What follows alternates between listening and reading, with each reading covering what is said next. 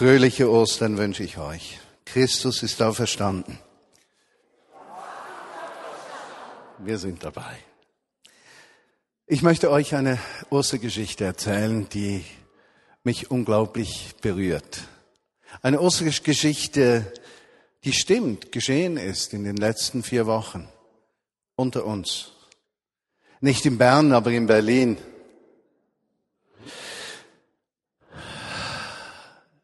Ich werde ein Pseudonym verwenden zum Schutz der Person. Das hat Gründe, die ich hier nicht nennen kann. Nennen wir diesen Mann Ralf. Ralf ist verzweifelt. Ralf hat ein unglaubliches Schicksal. Er sieht keine Zukunft mehr. Sein Leben ist zerbrochen. Durch irgendwelche Umstände kommt er in Kontakt mit einigen Christen einer Vineyard in Deutschland. Er muss nach einigen Wochen die Stadt verlassen. Er kommt nach Berlin und die Freunde in dieser Vineyard in irgendeiner Stadt in Deutschland rufen uns in Berlin an und sagen uns, kümmert euch unbedingt um diesen Ralf. Der wird kommen, der hat größte Probleme, Herausforderungen. Er lebt nicht mit Christus, aber er ist offen, er ist suchend, er ist zerbrochen, er braucht Hilfe. Meldet euch bei ihm, hier ist die Telefonnummer. Und wie es manchmal geht, geht diese Geschichte unter. Und niemand meldet sich. Ralf, alleine in der Millionenstadt Berlin, kommt ans Ende seiner Möglichkeiten. Alles ist nur noch dunkel. Keine Hoffnung mehr. Alles ist am Zerbrechen. Er nimmt sich vor, sich an jedem Tag das Leben zu nehmen, bereitet alles vor, alle Papiere, die es noch braucht für nachher, alles schließt er ab. Er hat noch einen Traum. Er möchte den weißen See in Weißensee sehen. Das ist ein kleiner See, etwas größer als der Egelsee in Bern, Berlin. Äh, in Bern einfach so eine Pfütze, mehr oder weniger. Und er möchte diesen weißen See noch sehen. Ich weiß nicht weshalb, vielleicht hat er einen Film gesehen, aber er muss diesen weißen See noch sehen. Er macht sich auf, U-Bahn, S-Bahn, auf dem Weg nach Weißensee, liegt ziemlich im Zentrum, im Osten der Stadt, ist unterwegs und plötzlich klingelt sein Handy. Er sagt ja. Am Telefon ist einer unserer Kleingruppenleiter aus Berlin. Er war irgendwie daran erinnert, dass man diesen Mann doch anrufen sollte und er hatte diesen Eindruck, ihn anzurufen. Aus dem Mann bricht es hervor. Er will sich das Leben nehmen. Er hat abgeschlossen. Das Leben hat keinen Sinn mehr. Die Dunkelheit ist so groß. Es gibt keine Hoffnung mehr. Er will den weißen See noch sehen. Dann ist Ende. Unser Kleingruppenleiter betet für ihn. Es kommt zu Gespräch. Ralf wird den weißen See nicht sehen und hat ihn bis zum heutigen Tag nicht gesehen.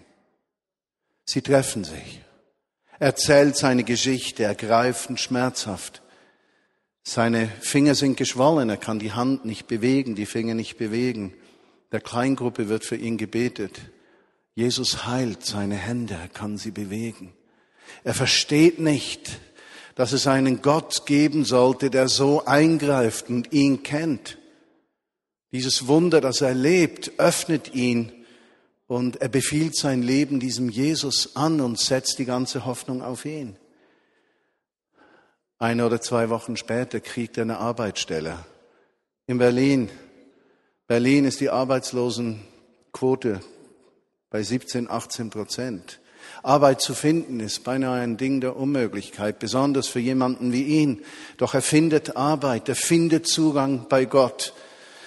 Er kommt in eines unserer Treffen und ich habe in diesem Treffen über die Gemeinde gesprochen, wie ich es mir wünsche, voller Barmherzigkeit, weichherzig, offen für Menschen, nicht verdammlich, sondern Jesus groß machend. Menschen nicht etwas zu nehmen, sondern das Große zu vermitteln, das Christus getan hat.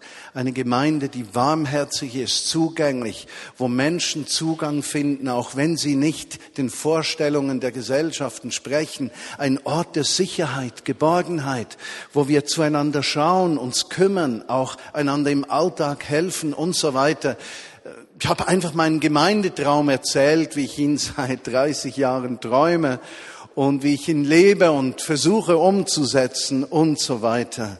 Und da ist eine Frau in diesem Treffen und als sie hört, sich umeinander zu kümmern, trägt sie im Herzen diesem Ralf, obwohl sie seine Geschichte überhaupt nicht kennt, 20 Euro zu geben.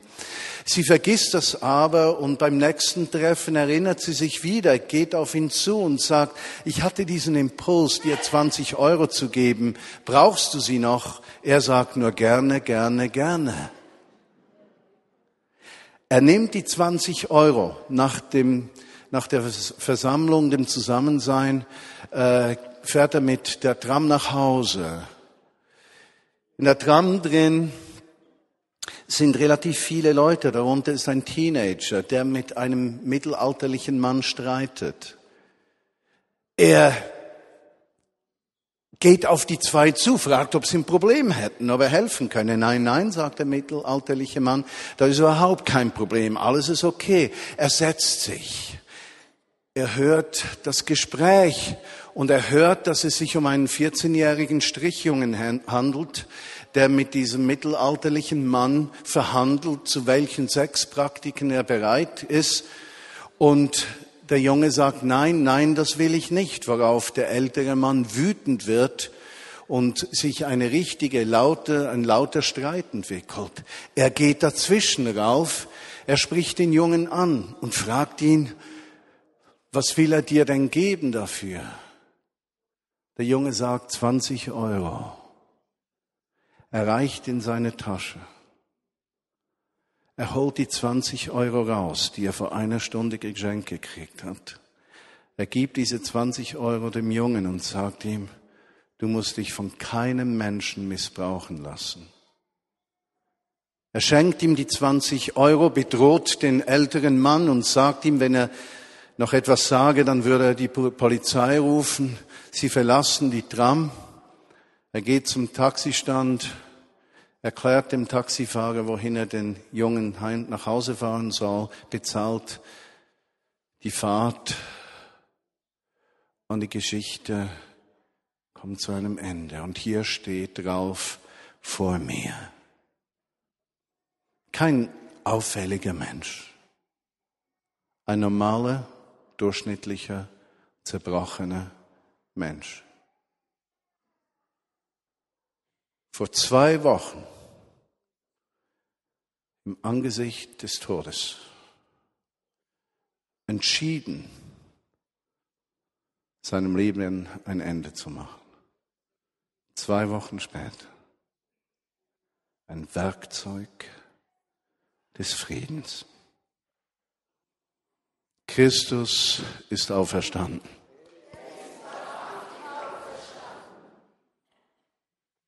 Eine wunderschöne Ostergeschichte. Mich berührt sie, weil sie mich daran erinnert, dass ich mit auferstanden bin mit Christus. Christus hat gesagt, ich lebe und ihr sollt auch leben. Ich möchte heute zur Osterpredigt einen Text lesen, den wir uns nicht so gewohnt sind, an Ostern zu hören. Und doch hat er viel mit Ostern zu tun. Und ich lese den Text aus dem Matthäus-Evangelium, Kapitel 4, die Verse 1 bis 11. Für alle, die eine Bibel hier haben, Matthäus 4, Verse 1 bis 11. Darauf ward Jesus vom Geist in die Wüste geführt, auf dass er vom Teufel versucht würde. Und als er 40 Tage und 40 Nächte gefastet hatte, hungerte ihn hernach. Und der Versucher trat zu ihm und sprach, bist du Gottes Sohn, so sprich, dass diese Steine Brot werden. Er aber antwortete und sprach, es steht geschrieben, Der Mensch lebt nicht vom Brot allein, sondern von jedem Wort, das durch den Mund Gottes ausgeht. Darauf nimmt der Teufel ihn mit sich in die heilige Stadt, stellt ihn auf die Zinne des Tempels und spricht zu ihm, Bist du Gottes Sohn? So wirf dich hinab, denn es steht geschrieben, er wird seinen Engel deine Tauben Befehl geben und sie werden dich auf Händen tragen, damit du deinen Fuß nicht etwa an einen Stein stößest. Da sprach Jesus zu ihm, Wiederum steht geschrieben, du sollst den Herrn, deinen Gott, nicht versuchen. Wiederum nimmt ihn der Teufel mit auf einen sehr hohen Berg und zeigt ihm alle Reiche der Welt und ihre Herrlichkeit und spricht zu ihm, dieses alles will ich dir geben, wenn du niederfällst und mich anbetest. Da spricht Jesus zu ihm, hebe dich weg von mir, Satan, denn es steht geschrieben, du sollst den Herrn, deinen Gott, anbeten und ihm allein dienen. Und dann kommt der Elfte. Und da verließ ihn der Teufel. Und siehe, Engel traten herzu und dienten. Du magst fragen, was hat diese Geschichte mit Ostern zu tun? Lass uns uns einige Gedanken machen, was es mit Ostern zu tun haben könnte. Ostern beginnt ja im Grunde genommen mit dem Seder. Der Gemeinschaft, die Jesus mit seinen Jüngern hatte. Vorbereitend auf seine Festnahme, vorbereitend auf sein Leiden, vorbereitend auf seine Kreuzigung. Ja, in gewissem Sinne vorbereitend auf die Auferstehung. Seine Freunde sind bei ihm. Viele von uns haben dieses Osterfest gefeiert, den Pessach Seder, den Osterseder, das Osterlamm essen am Donnerstagabend oder am Freitagabend, je nachdem, wo und wann wir es gefeiert haben. Und der Sinn dieses Seders ist die Erinnerung an den Auszug aus der Sklaverei, die Erinnerung an die Zeit deines Lebens in der Wüste und der Herausforderung und die Erinnerung an diesen Eingang ins verheißene Land. Und im Grunde genommen ist dieser Eingang ins verheißene Land dann am Ostersonntag, wenn wir zum Grab kommen und sehen, er liegt mich mehr hier drin. Christus ist auferstanden.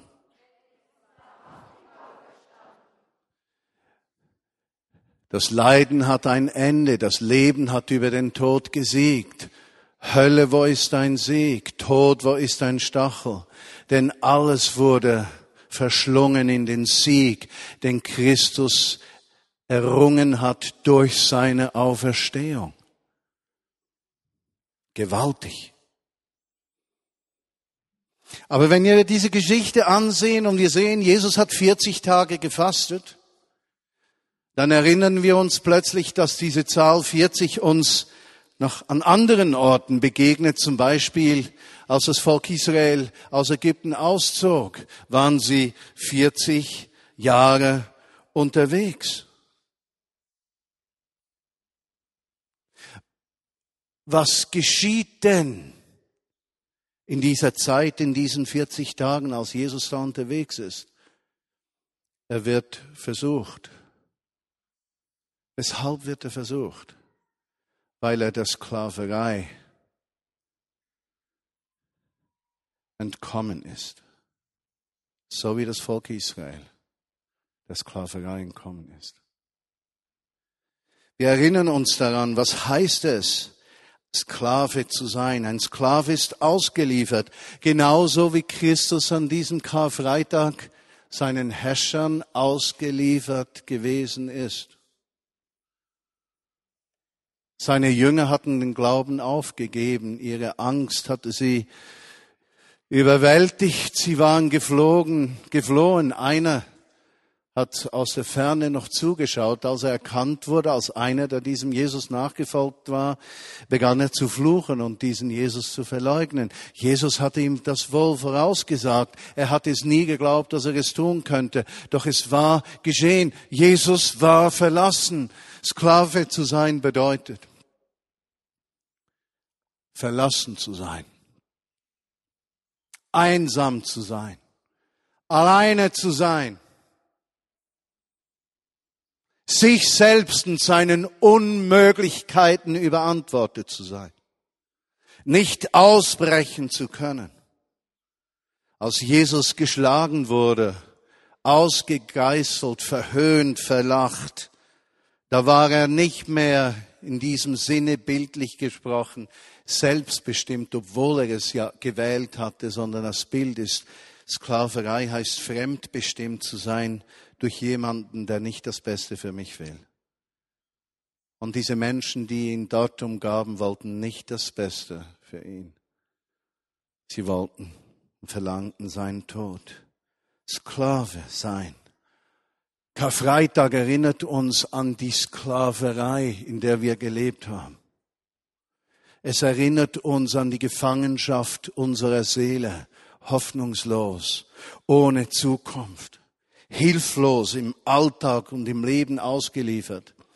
In einem bestimmten Zeitpunkt meines Lebens habe ich mich intensivst mit dem Holocaust, mit der Shoah auseinandergesetzt, der Verfolgung der Juden, äh, die in der Zeit des Nationalsozialismus einen Höhepunkt gefunden hat. Das sage ich bewusst so, weil es vorher und nachher genauso Verfolgung gab von Juden. Es wäre falsch, das nur auf diese Zeit zu limitieren. Aber das Allerschlimmste, was mir begegnet ist in all dieser Not, ist, als ich einige Konzentrationslager besuchte, das Tor. Und am Tor steht jeweils, Arbeit macht frei. Zynisch. Sklaverei, fremdbestimmt, nicht mehr mir selbst gehörend. Und Karfreitag erinnert uns daran. Wir waren nicht mehr uns selbst. Wir waren verkauft, zerschlagen, ausgeliefert. Unser Leben hatte keine Perspektive. Und jetzt kommen diese 40 Tage. Und diese 40 Tage oder diese 40 Jahre sind ein Weg zur Verheißung. In diesen 40 Tagen küssen sich in der Wüste die Unmöglichkeiten des Menschen oder begegnen sich die Unmöglichkeiten des Menschen mit den Möglichkeiten Gottes. Und die Möglichkeiten Gottes küssen die Unmöglichkeiten des Menschen. Und beides, die Beschränktheit menschlichen Reiches und menschlichen Handelns, begegnet Gottes unglaublichen Möglichkeiten, unserem Leben neue Richtung zu geben. So wie bei Ralf. Ein Bekannter von mir erzählte mir heute, und das hat mich so berührt, als ich ihn fragte, wie geht es dir, sagte er zu mir, ich habe seit einem Monat überhaupt keine Drugs mehr konsumiert. Nichts mehr. Ich bin frei geworden. Dann frage ich nach, ja, ist das einfach so ein Gefühl oder bist du ehrlich? Stimmt das? Nein, mit klaren Augen ich bin frei geworden davon. Vor einem Monat rund hat er sein Leben Jesus Christus anvertraut. Als ich es zum ersten Mal hörte, wollte ich es gar nicht recht glauben. Ich dachte nun, das ist so wieder so eine Gimmick-Story eines Süchtigen, der mal einen auf ganz fromm macht für eine Woche, zwei, und nachher ist alles wieder im Eimer. Nein, Christus ist auferstanden. Die Möglichkeiten Gottes haben sich mit den Unmöglichkeiten der Menschen getroffen und der Mensch wurde frei. Hoffnung ersetzt Hilflosigkeit. Perspektive ersetzt den Tod.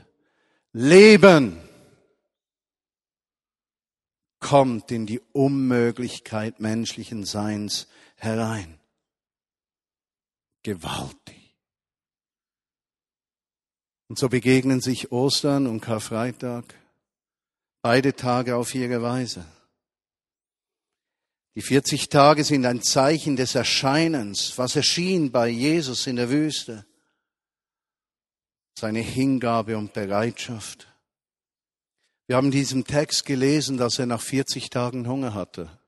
Die meisten, die einmal 40 Tage gefastet haben, wissen, dass man nach 40 Tagen kein Hungergefühl mehr hat. Der Hunger geht weg. Man gewöhnt sich an diesen Mangelzustand. Aber weshalb steht denn hier, es hungerte ihn? Wonach hungerte ihn? Könnte das ein Bild sein für etwas ganz anderes? War es der Hunger nach Sichtbarwerdung von Gottes Gerechtigkeit? Denn gleich nachdem Jesus diese Prüfung in der Wüste bestanden hatte, lesen wir, dass er hinging in der Synagoge predigte und sagte, der Tag sei erfüllt von dem, der Prophet Jesaja gesprochen hätte, dass die Blinden wieder sehen sollen, den Armen das Evangelium gepredigt werden soll, dass die Lahmen gehen, die Gefangenen frei sein sollen und den Armen das Evangelium gepredigt werden soll damit war nicht ein Vertrösten der Armen auf bessere Zeiten im Jenseits gedacht, sondern damit war gemeint, dass ein gerechter König ist, der sich der Sache des Schwachen praktisch annimmt und der dem Schwachen nicht nur einen billigen Trost gibt, der irgendwann in Zukunft sich erfüllen wird, sondern einen Trost für heute und jetzt, wo seine Gerechtigkeit verändernd ins Leben des Menschen eingreift. Und so war und ist dieser Hunger nach Gerechtigkeit unter Umständen das, wovon Jesus da spricht, wenn es von ihm heißt, es hungerte ihn, denn die drei Versuchungen, die er erlebte, waren so deutlich in diesem Bereich anzusiedeln, als der Teufel nämlich zu ihm sagt, und wenn dich hungert, dann mach doch diese Steine zu Brot. Und er sprach im Grunde genommen vom Selbstprinzip, das uns Menschen zerstören wird. Das Selbstprinzip, das erste Selbstprinzip ist, durch deine Leistung, Jesus, kannst du aus diesen Steinen Brot machen. Bringe die Leistung und du musst nicht mehr hungern. Durch deine Leistung wirst du frei vom Hunger.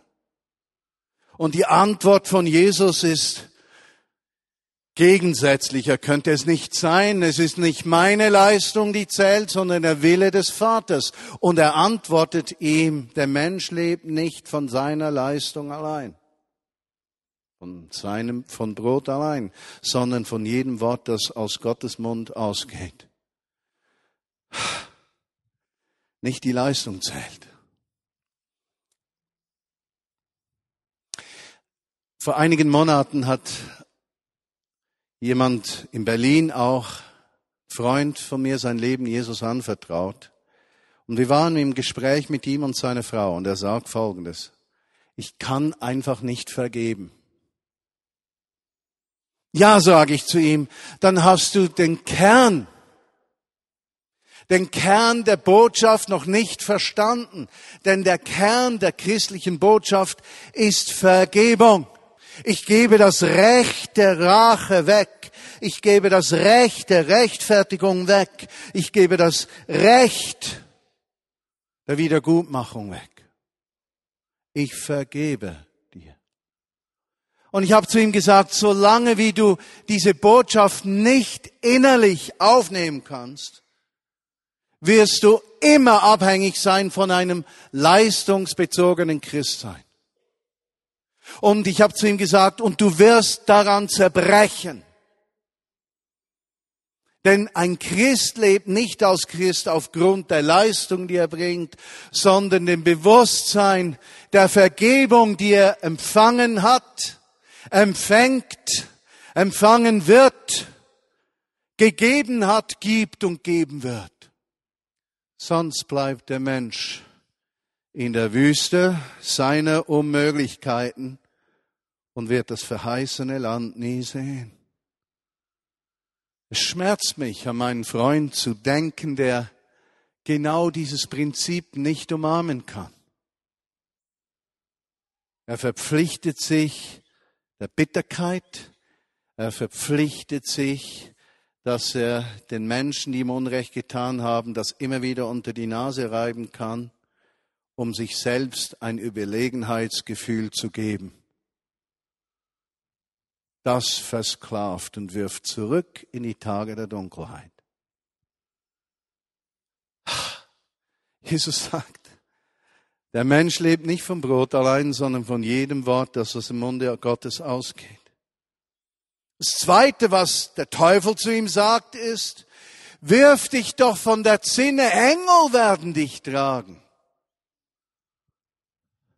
Worauf Jesus sagt, du sollst den Herrn, deinen Gott, nicht versuchen. Wenn ich das Risiko eingehe, werde ich einen großen Gewinn haben.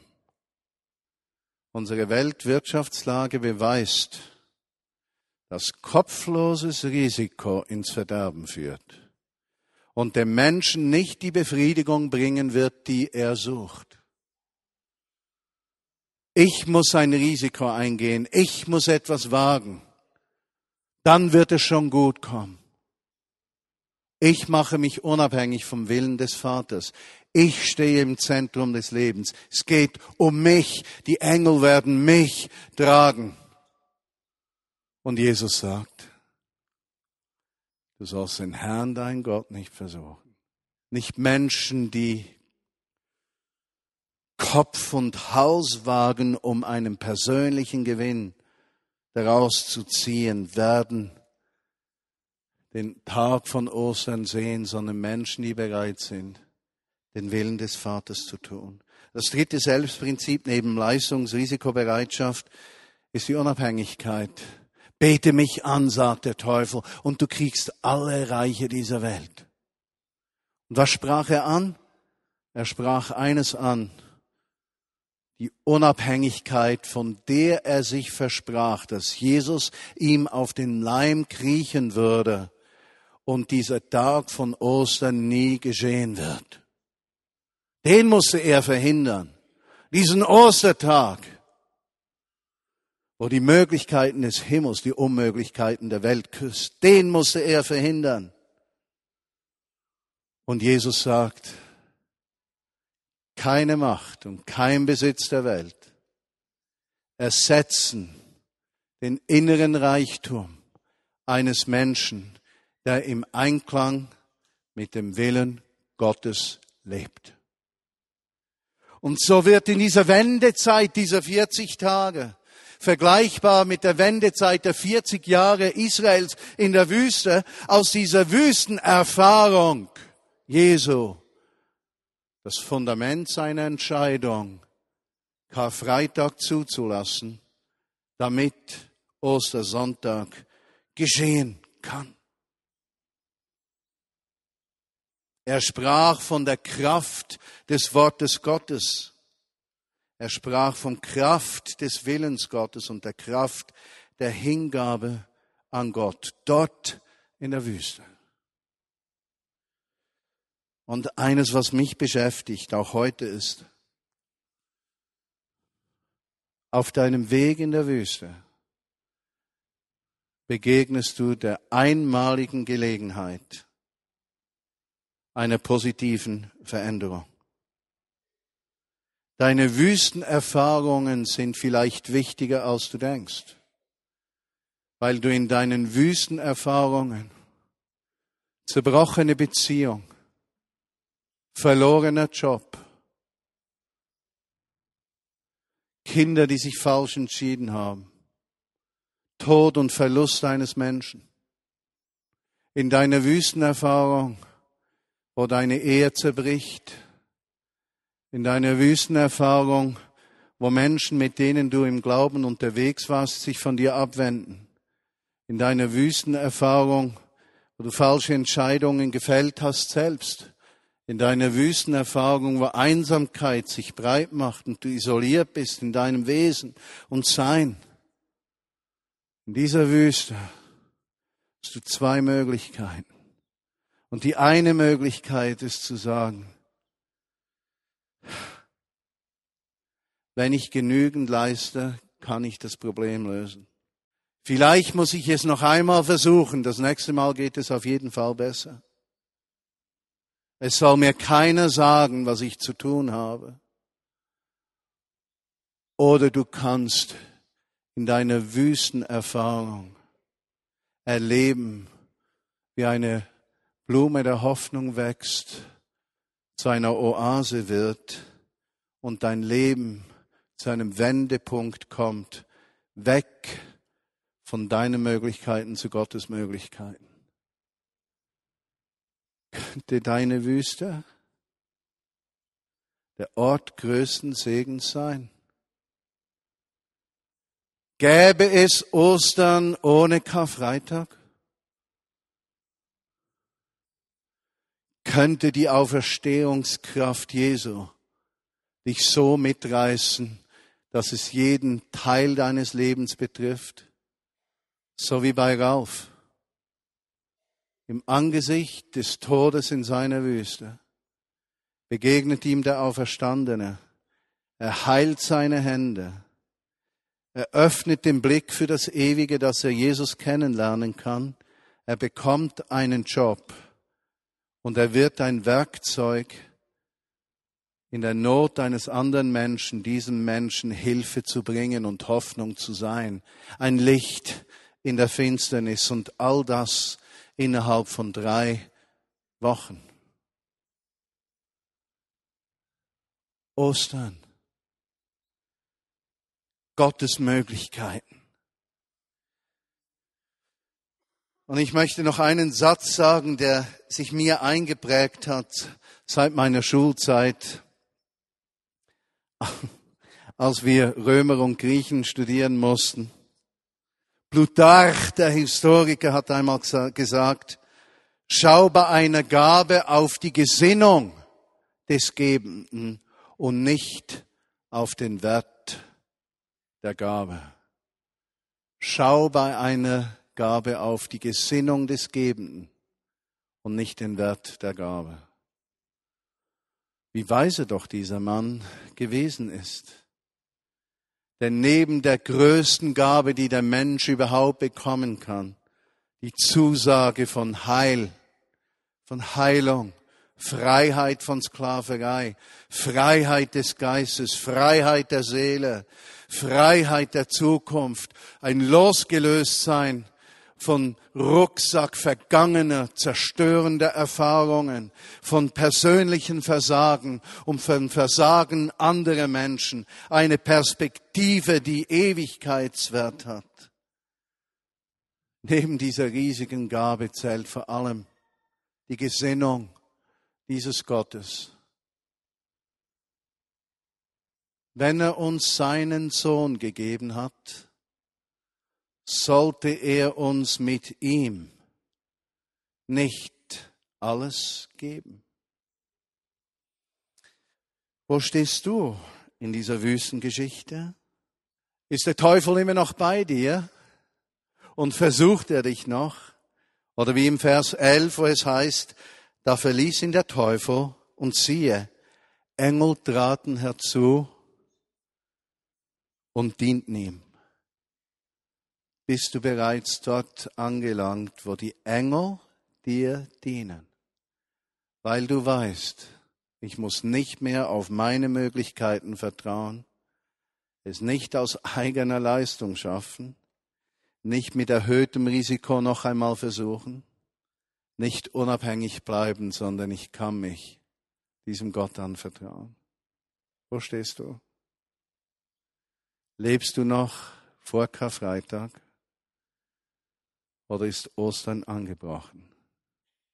Christus ist auferstanden.